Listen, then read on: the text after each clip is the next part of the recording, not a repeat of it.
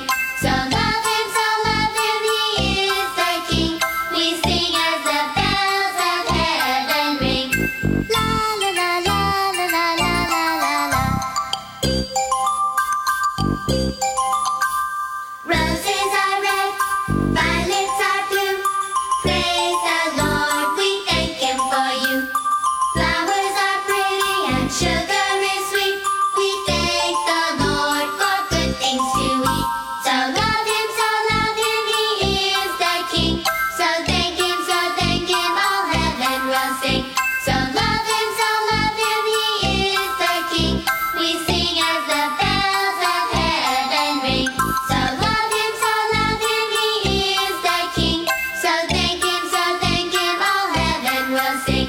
So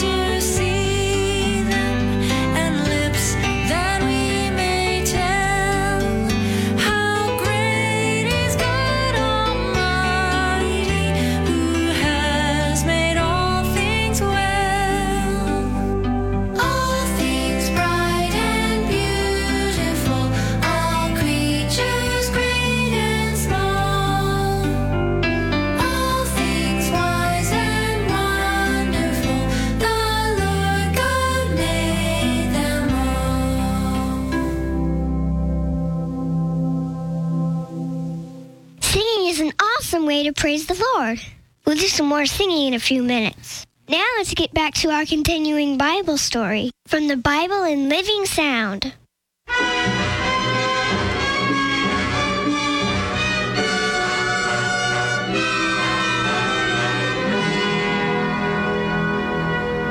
Big crowd. The largest he's had yet, I think. Definitely. I uh, I see people here from Jerusalem, Judea, Perea. Uh, yes, there's somebody from Decapolis and Idumea. And I see, believe it or not, people from Tyre and Sidon. There's not room enough here on the beach for the The rest. Master has instructed me to say that he will lead the way to a level space on the mountainside so that all may see and hear him.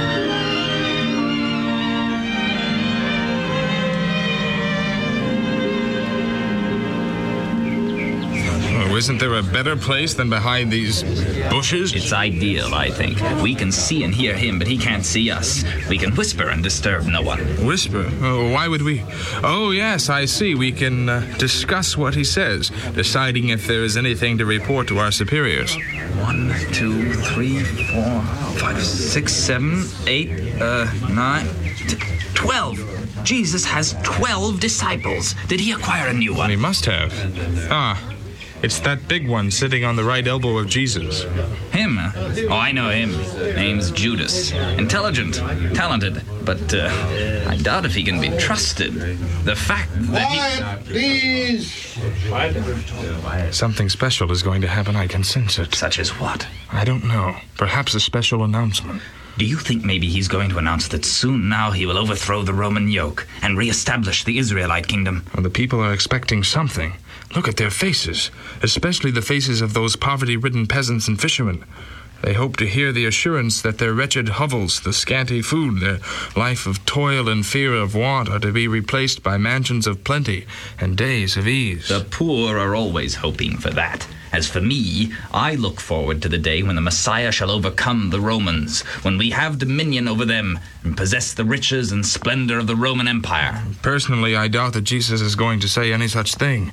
He will probably surprise us all, say something entirely different. Make up your mind. Are you for or against oh, Jesus? Oh, I am a Pharisee. I obey my superior. I do that which is. Shh. Crowd is silent. Jesus is about to speak.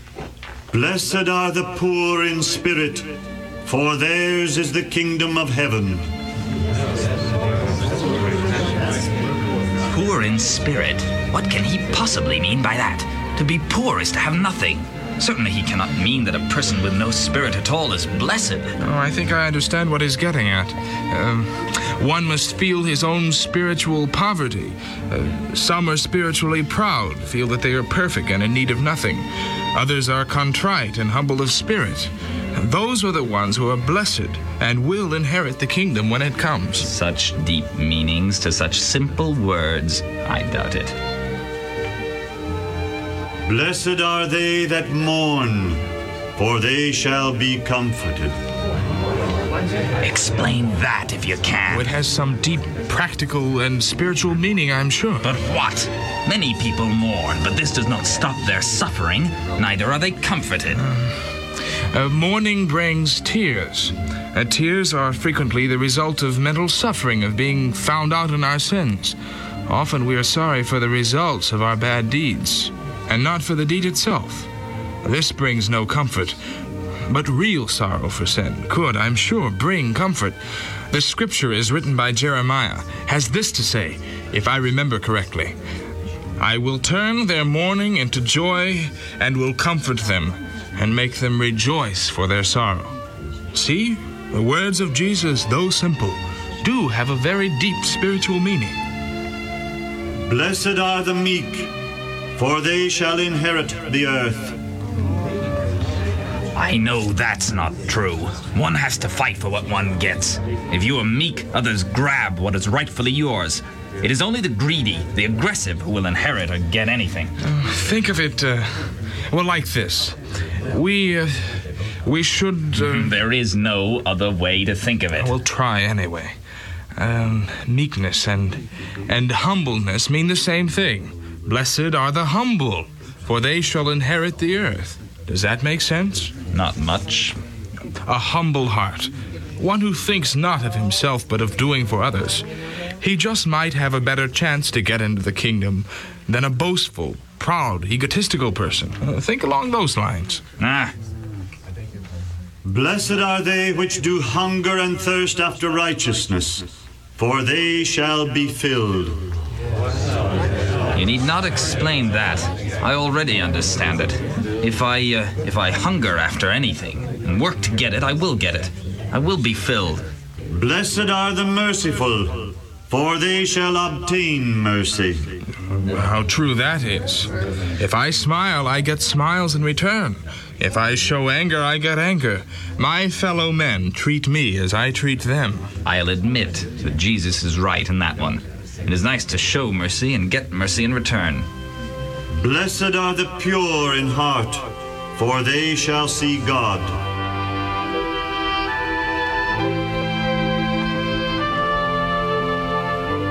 Love your enemies, bless them that curse you. And unto him that smiteth thee on the one cheek, offer also the other. Give to every man that asketh of thee. As ye would that men should do to you, do ye also to them likewise. For if ye love them that love you, what have ye done? Sinners do that. And if you do good to them that do good to you, ye do nothing more than sinners themselves do. And if ye lend for hope of reward, ye do as the sinner who lends to the sinner to receive as much again. Therefore say I unto ye, Love your enemies, do good, lend, hoping for nothing in return, and your reward shall be great. And ye shall be the children of God, and inherit his kingdom. We'll continue the Bible story tomorrow. And if you would like to have these stories to listen to at home, you can call the Bible in Living Sound at 1 800 634 0234. That's 1 800 634 0234. Now, here's some more music before we have to say goodbye.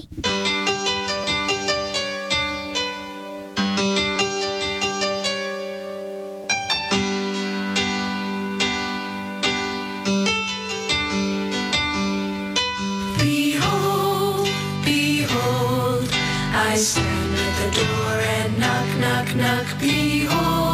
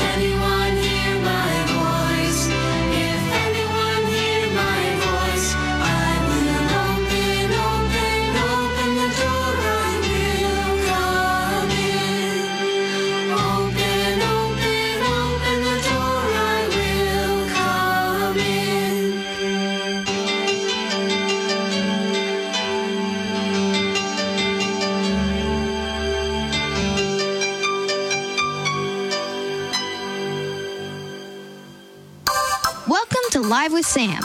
I'm Sam talking today with Abram, the smartest boy in our school. He gets an A in everything. That's not exactly accurate. I got a B plus once. Really? In what? I don't want to talk about it. The pain is still too fresh. Okay, let's talk about health. I noticed that you do a lot of walking and jogging and bicycle riding. May I ask why? When you have a brain like mine, you've got to keep it in perfect working order. That requires a combination of good food, sound sleep, mental stimulation, and daily exercise. So, to be smart, you have to be healthy? Precisely. So, what do you do to take care of your brain? I'm glad you asked that question, Sam. First, I care for my body with nutritious meals centered on a whole food, plant based diet. I refrain from imbibing sugary snacks and highly refined packaged edibles. Next, I stimulate my brain by reading the great words of skilled authors and listening to classical and cultural music selections from around the world. And finally, I succumb to a daily regimen of physical activity that requires a certain degree of exertion. I also floss. Well, it sounds like you're very serious about your health. Absolutely. To do otherwise would be, if I may use a grossly overused adjective, totally dumb. Thank you, Abram, the smartest boy in school. I'm Sam with Live with Sam. Goodbye. God has given us everything we need to be healthy inside and out. During Creation Week, He established a health plan for every creature on earth. To learn more about healthy living and about the God who created us all, go to kidsbibleinfo.com. That's kidsbibleinfo.com. This program was brought to you by the Children's Ministries Department of the General Conference of Seventh day Adventists.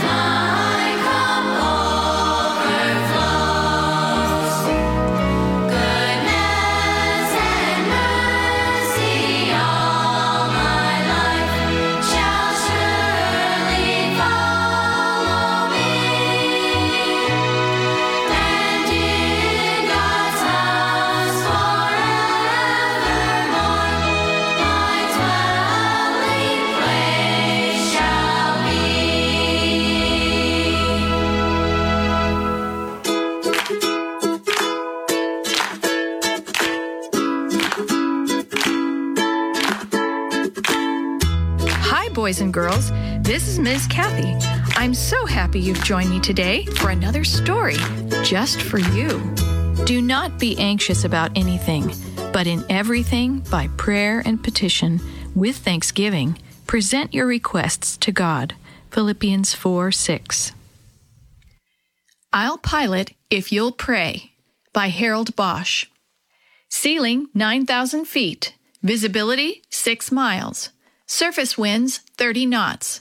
Altimeter 3004. Taxi north. Cleared for takeoff. The plane shuddered as the pilot, Jim Jackson, applied power.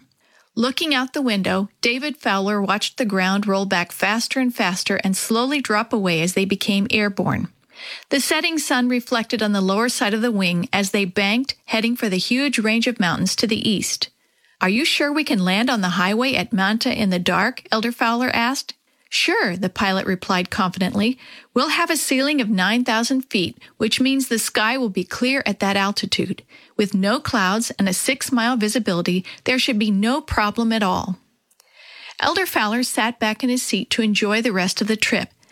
As the Union president, he had scheduled to visit a mission in the northeastern part of Mexico. During their flight from Mexico City, they had encountered several delays which forced them to fly at night in order to reach their destination. Manta. Elder Fowler had wanted to wait until morning, but Mr. Jackson had assured him that with such a high ceiling and good visibility, flying would be no problem. Climbing to 12,000 feet to get over the mountains, the plane was soon enveloped in clouds. Mr. Jackson frequently glanced at the instrument panel, making adjustments when necessary. Every few minutes, he flipped on the radio and got his position from the San Luis Potosi Control Center. Elder Fowler sat next to him, his face reflecting the soft red glow of the panel. Except for the blurry image of a red or green light on the tip of each wing, nothing could be seen outside. The steady, monotonous drone of the engine was the only reminder that they were flying. We're almost there. Mr. Jackson's statement woke Elder Fowler. I think we're directly over Manta, so we'll start spiraling down. Slowly, the plane banked and started circling, losing altitude with every round. Inside, the little hand on the altimeter recorded the steadily diminishing distance between the plane and the ground. 10,000 feet, Mr. Jackson said. According to the weather report, we should break out of this cloud at about 9,000 feet and be in clear atmosphere. Reaching behind the seat, Elder Fowler got his briefcase and then flipped on the interior lights. He leafed through the papers until he found the one with the names and addresses of the Adventist workers at Manta. Then he settled back in his seat and looked out the window. All he could see was a fuzzy light, way out on the tip of the wing. Jim, we'll stay in Manta until the middle of tomorrow afternoon and then go on to Montemorelos, okay? That's fine. You're the boss. The only hint of movement was the moving hand of the altimeter as the plane lost altitude. Elder Fowler yawned frequently to pop the pressure in his ears. 9,000 feet, we should break out of this any minute now, Mr. Jackson announced. Looking out his window, Elder Fowler hoped to see the lights of the small town below, but again all he saw was the blurred wing light, blurred because the plane was still in clouds. Looking back at Mr. Jackson, he noticed that he was staring intently at the altimeter. What's wrong, Jim? Looks like the ceiling's dropped. We're at 8,000 feet and still in clouds. Both men turned and looked out. Neither spoke for a long time. Six thousand feet, Mr. Jackson said slowly. Clouds are thick as ever, Elder Fowler commented. Jim, are you sure we're over Manta? I'm pretty sure. I got my position when we started descending, but I'll check again. He flipped on the radio and picked up the microphone. San Luis Potosi, this is 06 Lima. The call letters of the plane were 06L. Come in, 06 Lima, Request weather report for Manta area and position of 06 Lima. Position of 06 Lima, one mile southeast of Manta, the voice on the radio reported. Weather for Manta and area, ceiling 9,000 feet. The two men sat staring out at the darkness. 4,000 feet, Mr. Jackson muttered. He peered out the window for the first clue that they were out of the clouds, but the lights on the wingtips were still as blurred as before. I don't know what's happened, but we can't turn back, Mr. Jackson said. His voice had lost its reassuring confidence. I'll pilot this plane if you'll pray. Elder Fowler realized that they were in serious trouble. They had to land, but were they over Manta? If not, what was the ground like? How far down did this cloud layer go? Realizing that he could do nothing to help the pilot, Elder Fowler began to pray to the God who had saved him before. 2,000 feet. I don't know how far down to go and be safe, Mr. Jackson said grimly. Each man, praying his own prayer, sat silent in the circling plane. Mr. Jackson continued to slowly lose altitude. 1,000 feet. Neither man spoke. Both focused their attention on the altimeter as the hand moved, showing their continuous, steady loss of altitude. 900 feet and still in the clouds. Mr. Jackson looked out at the fuzzy light on the wing. Suddenly, it cleared. Taking his gaze from the light on the wing to what was below, he saw a small cluster of lights just to the north. That was Manta. The altimeter read 800 feet. Taking a deep breath, Mr. Jackson shifted in his seat. All we need now is some light on the highway and we can land, he said. The little plane circled the town a few times until a man down below, who had flown before, realized that the plane needed light on the highway. He gathered as many cars and trucks as he could in the little town and lined them up along the side of the highway with the lights on. Mr. Jackson made a wide circle and lined up for landing. Suddenly, Elder Fowler felt the plane go into a steep climb. What happened, Jim? A truck pulled out onto the highway where I wanted to land. I'll have to make another approach. Coming around the second time, Mr. Jackson lined up and started losing altitude again. Seeing that the road was clear, he set the plane gently on the highway and taxied to a halt, thankful that God had answered their prayers. Early the next morning, the two men left their little motel room to put their luggage in the plane before visiting the workers there at Manta. Mr. Jackson walked to the road to see where they had landed the night before. Dave, come here. His voice was tense. Look. Elder Fowler walked over. When he saw what Mr. Jackson was pointing at, he stopped. There, crossing the highway where they had landed the night before, were a huge series of high tension wires. We pulled up and landed under those wires, Mr. Jackson said. I don't know how we missed hitting them. The two men turned and went back to their hotel room. There, they again thanked God for protecting them the night before.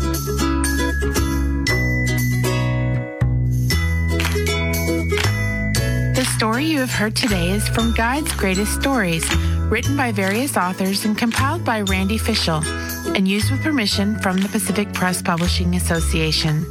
If you're interested in any other books published by the Seventh day Adventist Church, please visit AdventistBookCenter.com or call 1 800 765 6955.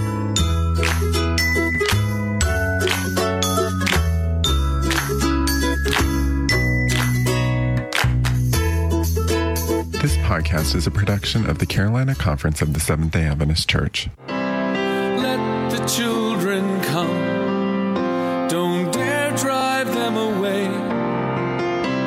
In them the kingdom comes. Hear the holy, foolish things they say. The springtime of their life decides the adults they'll become. So let the children children come. Children's Bible Journey was brought to you by 3ABN Australia Radio and is a production of LifeTalk Radio at lifetalk.net.